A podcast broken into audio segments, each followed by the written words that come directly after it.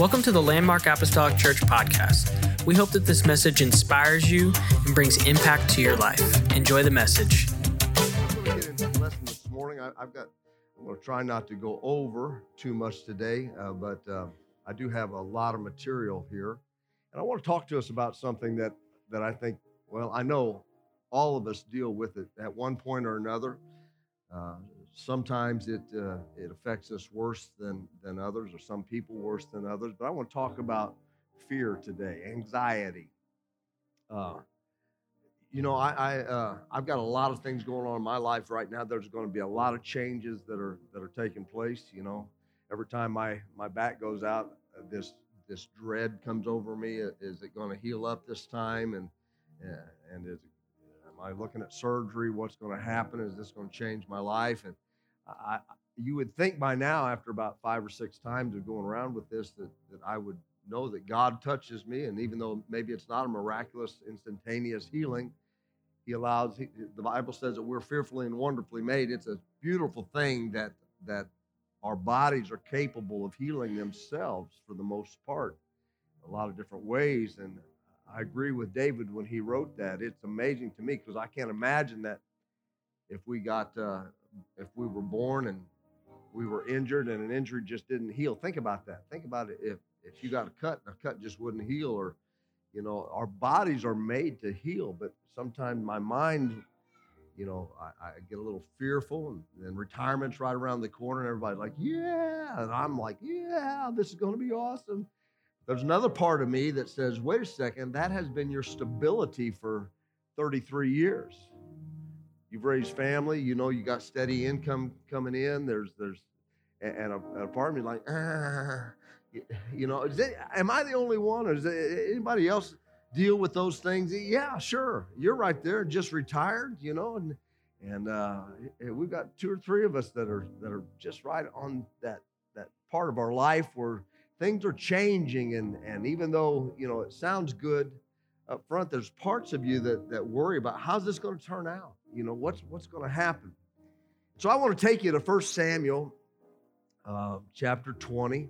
1 Samuel chapter 20, Jonathan, Jonathan and David are having a conversation here. They're, they're best, best friends, confidants. And uh, Saul is uh, Jonathan's father. He's also the king of Israel. And he wants David dead. He wants, he wants David out of the picture. But Jonathan had been an advocate for for David with his father. He's like, Dad, why are you why are you trying to kill this man that's done nothing? He's he's not sinned against you. As a matter of fact, he's he's done great things for our country. He's done great things for you. He doesn't hate you. He's not after you. And uh, and he seemed to get through to, to Saul there for a moment, and Saul even swears to Jonathan, no harm's going to come to David. But then, in the right circumstance, when David, Jonathan goes and brings David back before Saul, this evil spirit comes over Saul, and Saul once again tries to take a javelin and destroy David. And so David is on the run and he meets up with Jonathan in hiding to have a conversation about his circumstance because I don't believe Jonathan totally understands what has happened. Maybe he wasn't there. I'm not sure. And David needs to let him know I'm not safe yet. That's why I'm running. That's why I'm hiding. David was very fearful. First Samuel, would you stand with me today? First Samuel chapter 20 says, And David fled from Naioth in Ramah and came and said before Jonathan, What have I done? What is mine iniquity? And what is my sin before thy father that he seeks my life? Jonathan responds, God forbid Thou shalt not die. Behold, my Father will do nothing, either great or small, but that he will show it to me. And why should my Father hide this thing from me? It is not so. So David's saying to Jonathan basically here, he said, Hey, your dad swore to you that he would not kill me, but he tried it again. I'm not safe around your father. And Jonathan's like, my dad tells me everything. He doesn't hide anything from me, and he promised me that you were safe. This, this can't be, David. What you're telling me can't be. But David says And David sware moreover and said, Thy father certainly knoweth that I have found grace in thine eyes. And he saith, Let not Jonathan know this, lest he be grieved. But truly, as the Lord lives and as thy soul liveth, there is but a step between me and death. Tells Jonathan, my life could be snuffed out just like that. It could be over just like that. With the help of the Lord, I just want to teach this lesson today that I've entitled When Fear Takes Hold. David is not the same David that went out on the battlefield to face the giant. Now he's running from the battle instead of running to the battle because fear has taken hold. We find here where David is dealing with a great deal of fear. And that fear has him responding differently than what you might have expected a great warrior, a great triumphant warrior, a future king to act like. Fear is one of those things that we all deal with at one time or another. You know, I mean, uh, we fear that when somebody gets sick, we fear when somebody starts getting older, we may fear that we might get sick. We all it really doesn't matter. Will we lose our job? If I lose my job, what will happen? What's the future hold? We have all kinds of fears that we deal with, and there's there seems to be a phobia for just about everything. Just about everything. Some of those phobias are a little bit stranger than than others. I mean, I understand how someone might have what is called uh, amophobia, which is the fear of needles or, or pointed objects. I know that, you know, when uh, my wife, uh, if she gets a shot, she has to look away. She doesn't want to see it happen. Me, I can sit there and watch them, you know, take blood out of my arm or whatever. It doesn't bother me. Uh, uh, she, she, she faces her fear. She lets them go ahead. But, but you know what? There's some people that really have a great fear of needles or anything that that's pointed. And I also understand arachnophobia. Now, I don't like spiders. I don't run screaming away from the uh, room that has a spider in them, but I want that thing dead. If I if there was a spider that crawled across our bed at night, I would not go back to sleep until I found it and destroyed it. I mean, I don't want to sleep, you know, if I know that there's a spider in the room. I don't want to close my eyes. So I can kind of understand that kind of phobia. But there's a, a phobia that's called bibliophobia. Anybody know what that is? The fear of books. The fear of books. To me, that sounds like uh, a kid that mom says, Did you get your homework done yet? And he says, No, mom, I've got a phobia. I've, I, have got bibliophobia. I, I'm scared to open a book. I mean, that just sounds, there's even a, there's even a phobia called phobophobia, which is the fear of phobias. I'm scared that I'm going to be scared of something. It's like a fear within a fear. And, and so the fear thing, I, I get it, it's, it's real. It's a very real thing. And if not controlled, it can be debilitating. Uh, but even worse than, than just causing us to kind of hibernate or get away or stay away from certain things, uh, uh, it can also wreck our relationship with God if we don't get our fears under control. Very important that we that we face certain things. Uh, there was a, a, a general, General Thomas Hardy, that said, "More life may trickle out of men through a thought than through a gaping wound." More damage has been done in our minds, oftentimes, than it's ever been done into our physical body.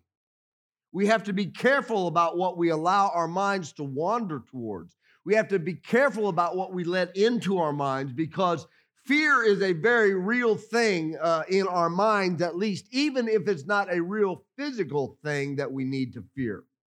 Frederick the Great understood the danger of fear. He wrote a letter to one of his general, and this is what he wrote in the letter. He said, For the love of God, pull yourself together and do not look at things so darkly. You ever been around somebody that just cannot see anything but the negative in a situation? It's hard to be around somebody like that. They, they, can't, they can't see the light of day, but that's a real thing. He goes on to say the first step backwards makes a poor impression in the army. The second step is dangerous, and the third becomes fatal. Why? Because it becomes a way of life. We tend to lean towards letting things scare us instead of conquering those fears, moving towards the things that, that we're scared of. Amen. Robinson Crusoe is a story that a lot of us have, have read in, in the past. And, and basically, if you look at that story, it's kind of the, plays along the lines of the prodigal son. And he, he leaves his family, goes off looking for fame and fortune, and, and winds up uh, very quickly falling into a life of debauchery and, and sin and doing all these things. And so he finally gets hired onto this shipman's crew, and he gets onto this ship, and the ship gets tossed and, and destroyed, and he winds up landing all by himself on this island out in the Caribbean. Now it's here uh, where providence kind of takes hold, and and he finds a Bible that has washed up onto shore, or, or a Bible. He, he gets a hold of a Bible, and through that that Bible and his isolation, he begins and to develop this relationship with God, and he finds God, and he becomes this devout Christian, and he starts doing things. It's just him and God. And I thought oftentimes uh, some of my greatest times with God has been when I have been kind of in isolation.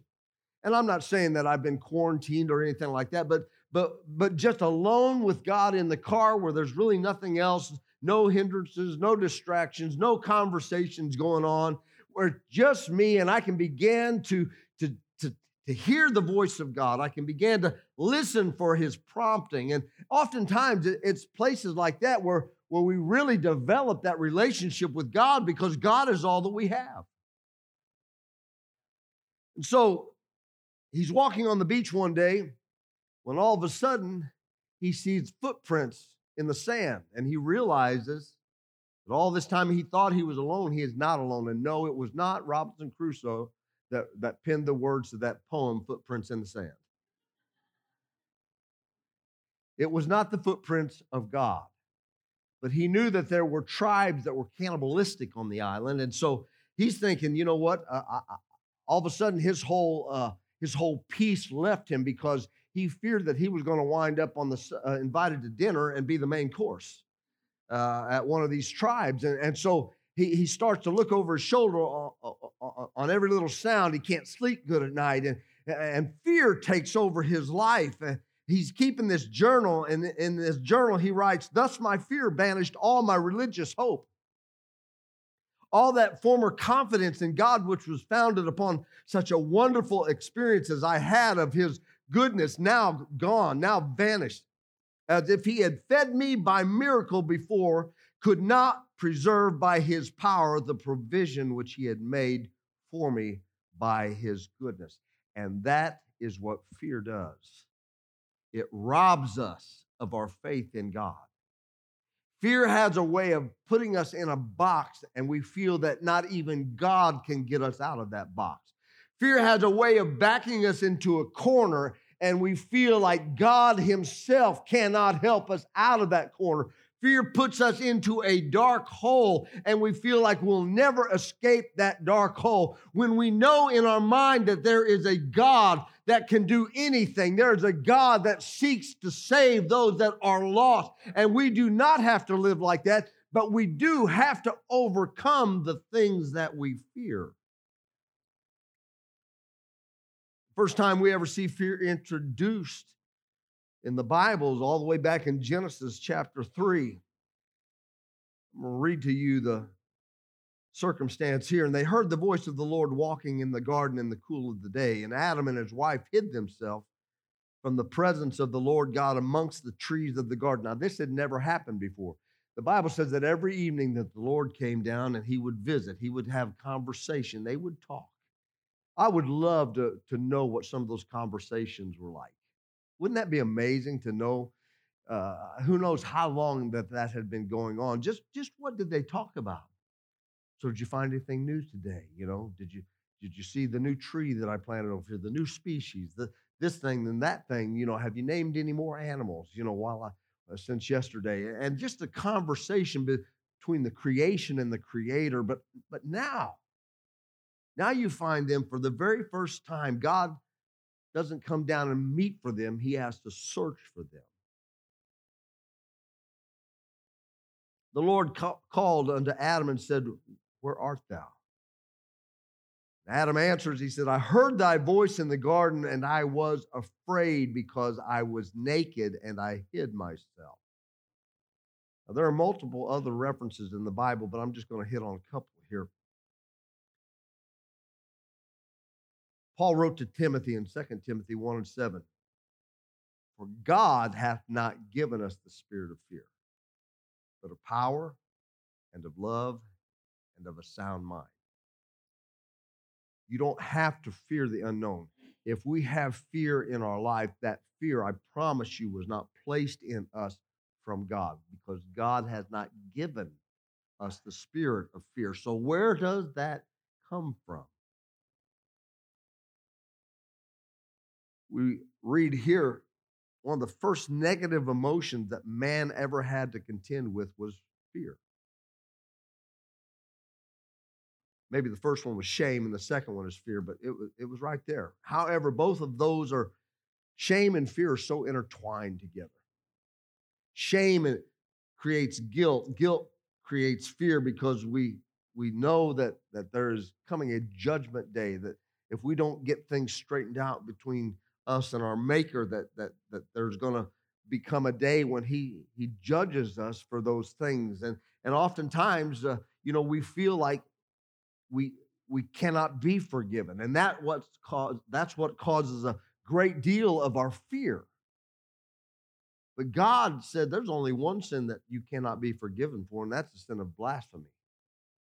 That's if you've received the holy ghost and you know that it's real and you stand up and say you know what? There was nothing to it that's one sin that you can't come back from that's that but i don't care uh, what other kind of sin that you found yourself in. The devil tells you you cannot be forgiven, but God says that is a lie because I can forgive you. You do not have to fear the, my judgment if you'll come and bring it to me and repent. Don't hold it to yourself. Don't keep it in. Find a place to repent and give it to God. And God said, if you'll uh, uh, if you'll repent towards me, I'll be faithful and just to forgive you those sins.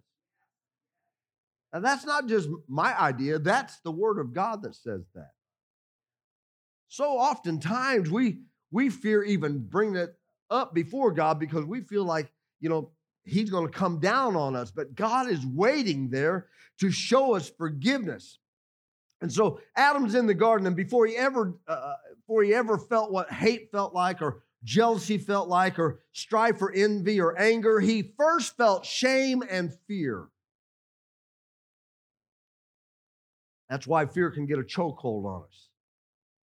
When fear takes over, doubt begins to start its decline in our life. I mean, uh, faith begins to start its decline in our life.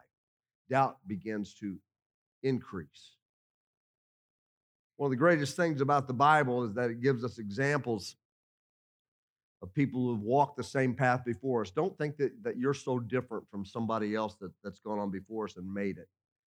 You know, there's been somebody along the way in all the centuries that this earth has been on that, that has been in the same situation and conquered it. Amen. The Bible shows us people that we honor, admire, see them as our heroes, but it also gives us remedies for, for our own personal victories. Leading up to the text that I read this morning, we find Saul beginning his soon to be relentless pursuit of David. He's going after him. Why? Because he's jealous. Did he have a reason to be? No. Saul was in a poor spiritual state, and because he was, his mind wasn't thinking like it should have thought.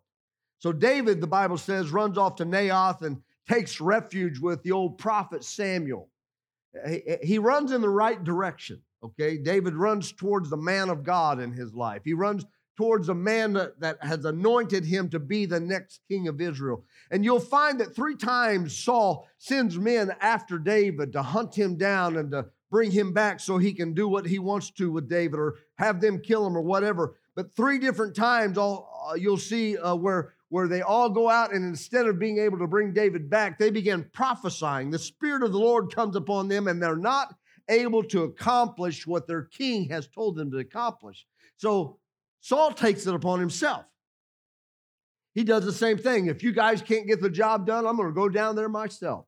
and we'll see what happens. But he finds himself in the same situation. He gets down there among the prophets and he begins to prophesy himself. But there's one thing that is different that allowed everybody to see that Saul, even though he was prophesying, was not anointed. He was not in the right frame of mind.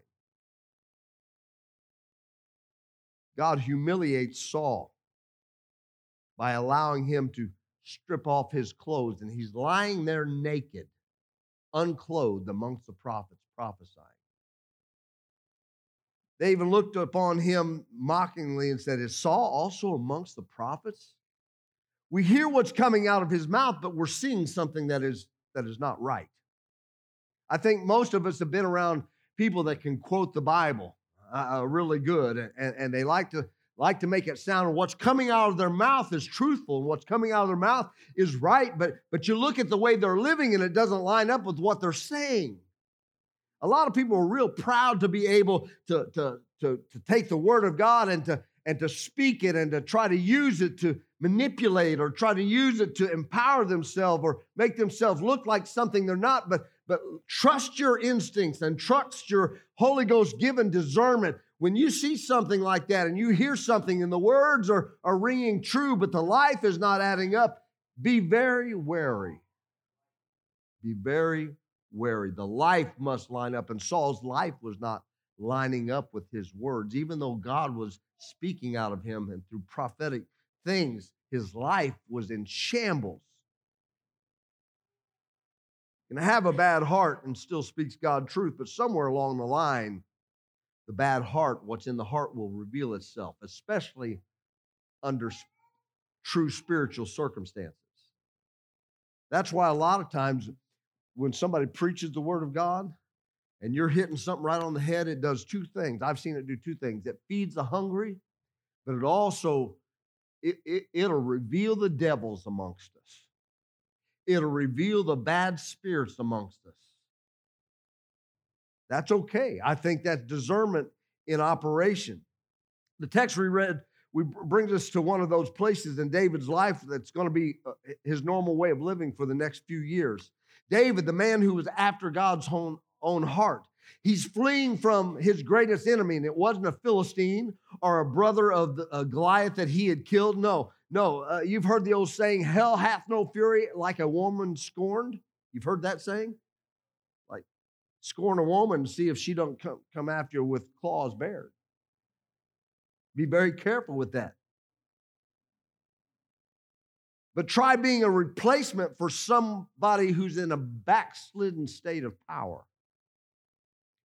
Saul is in a place of authority. He has power. He is the king of Israel, but he is not the same man that he started out as king.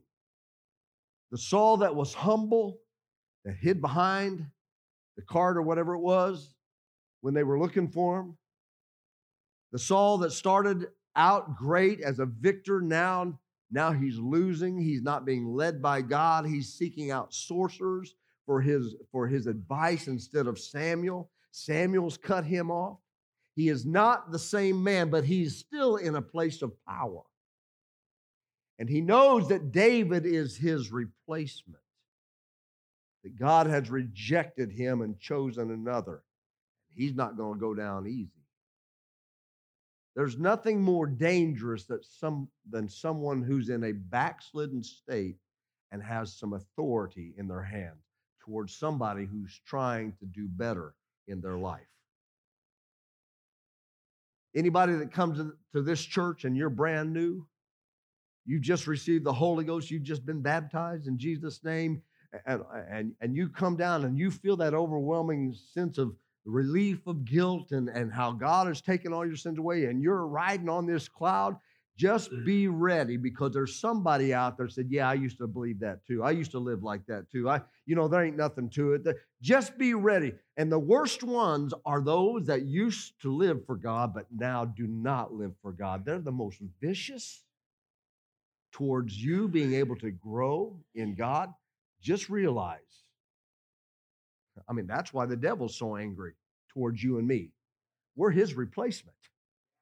That's why he doesn't want to see you in heaven. That's why he that's why he loves to see God's people walk around in fear because fear will freeze you from doing what God wants you to be able to do. My dad, one time, I've told this story several times, so bear with me uh, if you've heard it before. But my dad was kind of a prankster, and, and, there were two boys in the neighborhood that I don't know if they were sweet on my sister, they were just buddies or whatever. I'm not sure. But anyway, we lived in a two story house, and um, mine and my sister's bedrooms were upstairs. And, and my dad worked second shift, got home late at night, and, uh, and uh, when he pulled up, he saw it was like 11 o'clock at night, these two boys standing in our backyard talking up to my sister from her window. He said, I'm gonna, I'm gonna, I'm gonna take care of this. So instead of pulling in like he normally did, he pulled on down the street and he went inside the front door and he grabbed a sheet and he come outside and he walked down around the hill and he got up behind those boys and he come up behind them. They had no idea and he threw that sheet over over himself and he walked up behind them.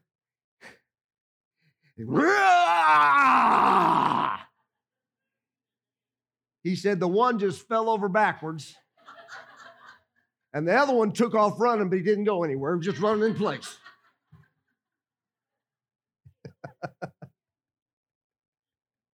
Why? Because they were scared to death. They were so full of fear that they were frozen in their tracks. All the movements were right, but they just weren't getting anywhere, and the one just passed out. Dad had to take the well, that's okay, son, you know. It's been quite the memory uh, emblazoned in my mind. That's what the devil wants to happen to God's people and God's church. He does not want us to move forward. He wants us to stay frozen right where we're at. He doesn't want you to get better. He wants you to remain fearful. Why? Because you cannot do what God wants you to do if you're frozen in fear. You may even be doing all the movements, but you're not getting anywhere. Amen. You've got to face that fear that's in your life. But you don't have to face it alone. For thou art with me, David said. Thou art with me. We see God as the God up there with the rod and the staff ready to conk us over the head. That's not what the rod and the staff were for. The rod and the staff became weapons against your enemies, but they were guideposts for the sheep, the flock. Hey, stay over here close to me. Don't wander away too far. Come on, come on. This way. I'm going to lead you to greener pastures. You got to follow me. What happened to that boy that herded his father's sheep? What happened to that kid that faced the, the lion and the bear with a slingshot? What happened to that young man who stepped out on the battlefield to face a, a giant that nobody else was willing to face? No armor, no spears, just me and you, God, and this sling and these five stones. See, despite David being anointed by Samuel and on his way to the top position in the kingdom, we see that there are occasions in his life where he's falling prey to fear.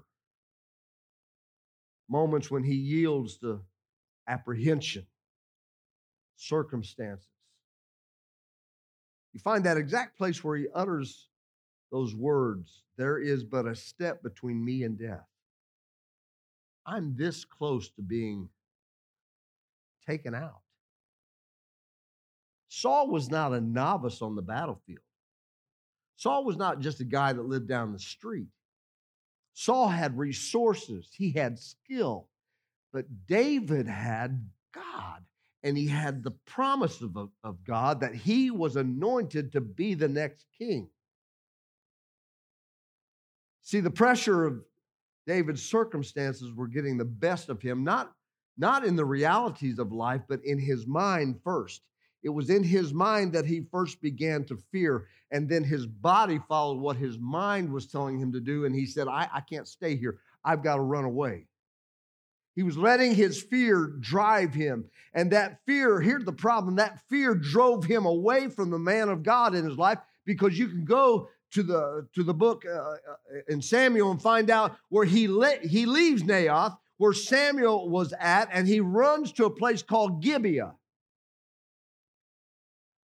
Fear caused him to walk away from Samuel, the prophet, the one who believed that he was still going to be king.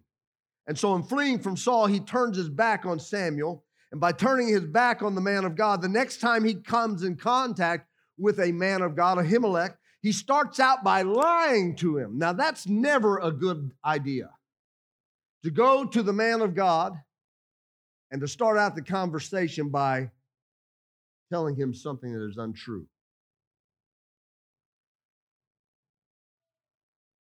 When a saint gets out of touch with God, when he moves towards that backslidden state, most oftentimes their conduct becomes confusing. You're like, why would they do that? Maybe you don't realize, you know, nobody just gets up one morning and backslides. It's a process. It's a it's a slow regression towards sin. And sometimes it's quicker than others, but but it's not just like boom and done and over. No, there's and oftentimes, you know, there've been times I've been doing this for a long time, 20 some odd years that that I've been in ministry and I've watched people and I've been concerned and I've loved people. And there's been some things that that just to me it, it, sneaks up on me. Now I know that there's something that's not right, and and I maybe even will try to open a door, or allow somebody to tell me. But if they're not truthful with me, I can't help them. Remember one situation in particular, it was very painful where where I was reaching out. I, I didn't know what was wrong. I just knew something was wrong. I, and, and they were still coming to church. They were still doing the things that they always did and, and being a part of the church. I, just knew there's something wasn't right here. And, and so I don't just dive right in. I'm just not that kind of guy that says, hey, listen, what's the matter with you? Maybe I do better with that approach. I'm not sure, you know, but but but, but I make opportunity I've just never been the kind to force a conversation. If somebody doesn't want to tell me something, I, I, that's their right, but I want them to know, hey, I'm here for you. And I made myself available and I, I went fishing there a little bit. I opened some doors and, and they would never, they would never walk through them. They, they, they would just divert the conversation. And, and then finally, eventually, it, it all came to light what was going on. And my heart just broke over that situation because I was thinking, why wouldn't they let me help them? I'll tell you why, because long before they really it came to light, they were already backsliding. They were maybe not backslidden, but they were in the process. You start that slide somewhere. It hurts.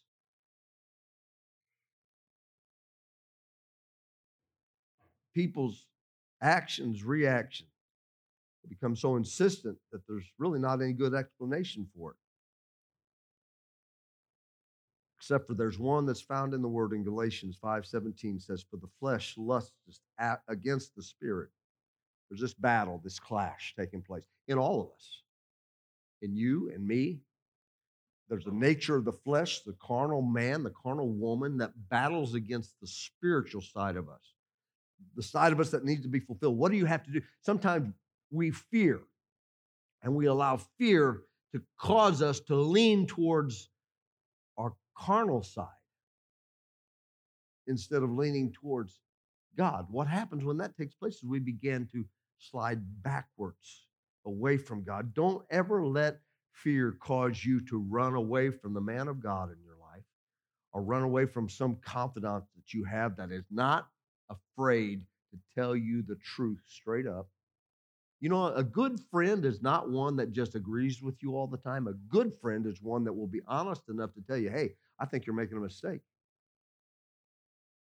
That's what a good friend does. The flesh lusts against the spirit, and the spirit against the flesh. And these are contrary the one to the other, so that ye cannot do the things that ye would. Cannot do the Fear always makes us flee. Make you flee from the house of God, and make you flee from the man of God. Fear will do its best to isolate you from the kingdom of God. It'll cause you to think it ain't doing me no good. I come to church and I, I knelt down and prayed, but I couldn't feel God and God wasn't doing anything for me. And I see everybody else getting blessed and I don't know why I can't get blessed. And the next thing you know, you're thinking, what's the use? What point is there? David flees because there is a shift in his spirit, a shift in his soul. When he fought Goliath, he had depended upon God. He said, You come to me with a sword and the spear. You come to me with, with, with weapons of, of, of your armory, but I come to you in the name of the Lord. And we must keep the Lord first and foremost. God must be out in front of us. Day, uh, Goliath followed his armor bearer out, but David followed God out.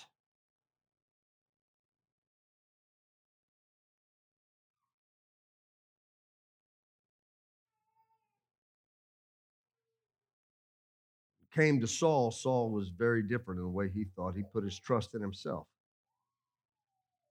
That never works. When a man falls into the trap of trusting their own gifts, their own talents, their own ability, faith begins to die. I've seen it happen from, from the lowest to the highest. I've seen preachers fail because they, they had no problem getting up and, and, and moving a crowd, but in their heart, they were dying on the inside. You couldn't see it, but it eventually revealed itself. I've seen saints do the same thing. Hey, listen, even the best man can fall when heavy trials come into their life. Abraham denied that Sarah was his wife and created all kinds of trouble. Job cursed that the, the day that he was born. Moses speaks out rashly against the children of Israel. And these are, are names that we all recognize as being heroes. David messes up. Doesn't matter how long you've been in the kingdom of God, there will be trials that come your direction. This is life on this planet. That's just the way it is. Sometimes you wake up and the day is good, and sometimes you got to face something that you wish you never had to face. You got fears that come up against you, but the best thing you can do is not run from those things, but trust in God that if He has brought you to that point in life, that He has brought you there with a purpose that is going to take place in the future.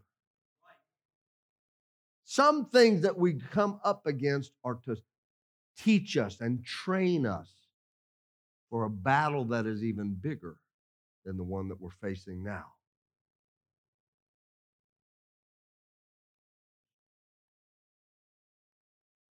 Later on in David's life, and he's faced with the horrific situation that he's found himself in in Ziklag.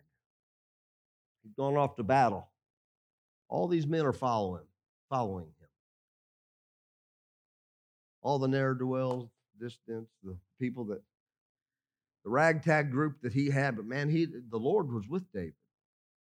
And so they, they have a confidence in David eh, as being the next king. And so they're there with David and they go off to battle and they come back from battle and they find that all their children, their wives, the possessions, everything is gone. And now it's not just Saul as the enemy that David is facing, but it's his own men that are turning against him. But the Bible says they thought about stoning him. It's not always the enemy that you expect that will come after you. Sometimes it's the enemies that you least expect that will turn their back on you and try to harm you.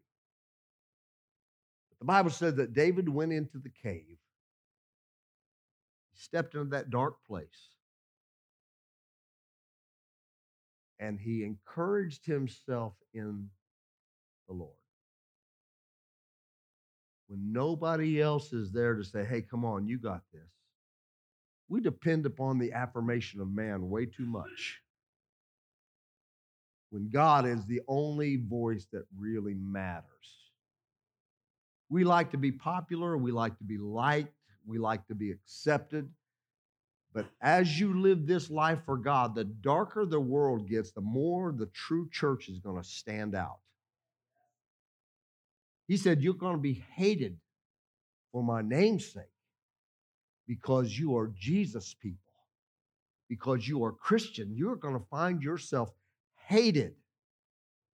So here he is at Ziklag with his own men turning on him, but his victory over fear way back, way back in 1 Samuel. has prepared him for his defeat and his fear in chapter 30. Faith is our remedy for fear because fear is one of the spirits that the devil, our adversary, uses against us. He's very wily in the way that he uses. He'll catch us. You ever seen somebody kick somebody when they're already down? That's the devil's business right there. He'll find you when you're sick, when you're hurting, when you're spiritually weak, when you just had a loss in your life, and he'll begin to whisper in you, it's never going to get any better either. This is just the way that life is going to be. God has forgotten you. You might as well just listen to the voice that is speaking in your head right now. But God never intended for fear to dominate his people. Fear is a tormentor, driven by guilt, driven by the unknown, it's driven by sin that's not been dealt with. That's one thing that we have to come to terms with. See, some people don't want to let go of a sin that God says, hey, I need you to turn that over to me. We fear that it's like a security blanket to us. Sometimes eh, people are like that with their infirmities. They're, they're more in love with their sickness or their illness than they are with the idea that God could heal them from. Don't take that from me ah. because that's become my identity. And we cause these things to become who we are. When God is saying, I need you out of that spot because I have something greater for you. Romans 10 15. How shall they preach except they be sent? As it is written, How beautiful are the feet of them that preach the gospel of peace and bring glad tidings of good things. I don't want you to think that I'm going to take my cowboy boots off today and pull my socks off and show you my beautiful feet. I'm looking at them saying they're not so beautiful. But I'm telling you this much God says it's the feet of the preacher that stands behind the pulpit, pulpit that brings the word how beautiful it is that, that people, men and women, will be uh, will answer the call to, to study the word and then stand up behind a pulpit and preach that word. So the gospel of peace, not of fear, the gospel of peace, and bring glad tidings of good things. I'm not here telling you you're never going to have a problem. I'm not here telling you that there's never going to be anything that tried to drive fear into your heart. But I am telling you, you go to the Word of God and you'll find a remedy for that fear every single time because God has not given us that spirit of fear. There is a remedy. So then faith cometh by hearing, and hearing by the Word of God. You want to fight your fears? Read the Word. You want to fight what scares you? Get into the word. There is a position that God has ordained you as his child and, and his church to live in. These are places not of defeat, but of victory. A victorious church without spot or wrinkle.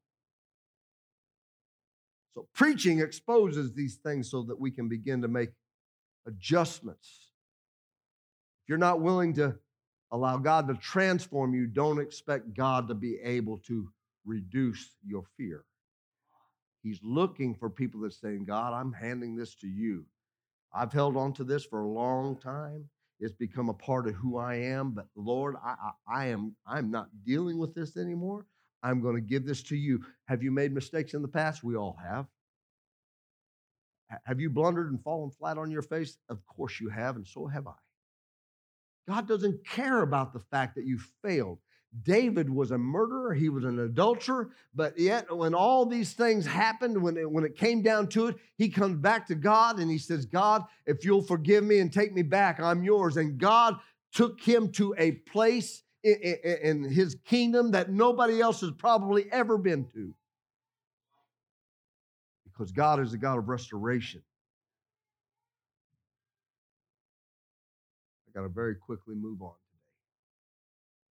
For as much then as Christ has suffered for us in the flesh, arm yourself likewise with the same mind. For he that hath suffered in the flesh hath ceased from sin, that he no longer should live the rest of his time in the flesh to the lust of men, but to the will of God. When we gain the proper view of the Holy Ghost, how it works in our life, and being able to part ways with the sinful things that we do, we can understand that we're no longer slaves to the flesh. We're no longer slaves to fear. We're no long, longer slaves to failure, but we can be converted to do the will of God. I want to be converted. I want to do God's will. I, I remember as a young man how scared I was the first time that I ever stood behind a pulpit and, and, and preached and tried to bring the word of, of the Lord. Uh, there's some tapes that somebody gave me a way back when I was a youth pastor here when I preached a few times, and, and I'm listening to that going, oh, you know, my goodness. And hopefully I've, I've come a little ways since then.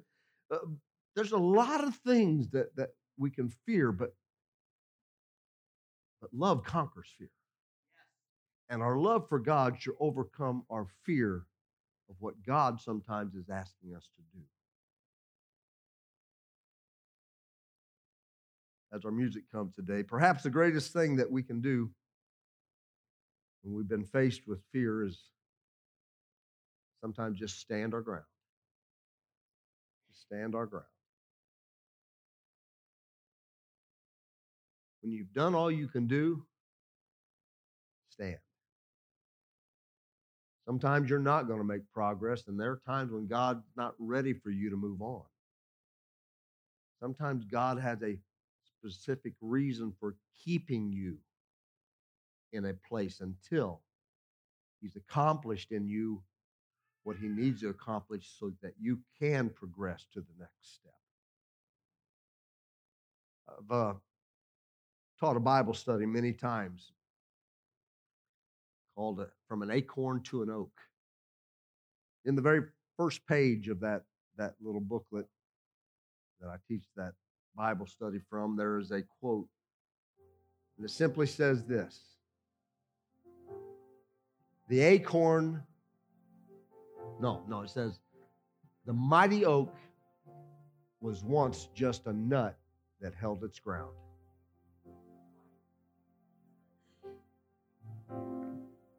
The, the mighty oak was once just a nut, just an acorn, a small little acorn that held its ground. You see, in my front yard, I've got two, two of these trees that produce thousands of acorns and they drop. They drop. All, all over this, this planet, there are, there are trees that drop those acorns. Do all of them survive? No. Sometimes the, the weeds or the cares of life can come in and try to choke them out, or whatever reason, they don't make it. But every year, I mow over hundreds of little sprouts that are trying to make it up. I just keep mowing over them. But there's two in my yard that, that made it. One got away from me one year. It was found itself in our landscaping there, and I, I, I missed that it was there. And it, it got to be about that tall before I realized it was even there. It was around on the side of the house. You would be shocked at what it took to get that little tree out of the ground. Why? Because it had already begun to take hold. I couldn't do it by myself. I had to go get something to help me get it out of there. I just want you to know today that when the cares of life try to choke you out, you may seem like this is nuts. You may feel like a nut. People may treat you like a nut. Every time that that happens, I want you to go out and find a tree that was once just a nut that stayed planted. Don't let anything push you out of the will of God. Don't let anything scare you out of His church or His relationship with you because fear will cause you to want to go and run and hide from the very one that created you, the only one that can save you. Stay firmly planted in His kingdom and there will come a time when you will be a mighty oak in the kingdom of God. Would you stand with me today? Hallelujah. You might be in this place today and be dealing with fears of life. know that you're not alone. You are not alone. You have people that are surrounding you, and most of all, you have a God that loves you. But you've got to trust Him. You've got to trust Him with all. Don't let fear freeze you in your place when God is trying to use you. Give it to Him. And I fully comprehend today that probably there will be some that leave this service today and the devil will try to come on with an onslaught of fear, and you might even have a terrible afternoon dealing with it. But you remember this stay planted. Stay planted. Give that fear to the Lord when the devil tries to throw it up in your face. Trust Him. Trust Thank you for listening. Special thanks to those that give generously to this ministry. If you would like more information, please visit our website at landmarkapostolicchurch.net. But have a great day and God bless.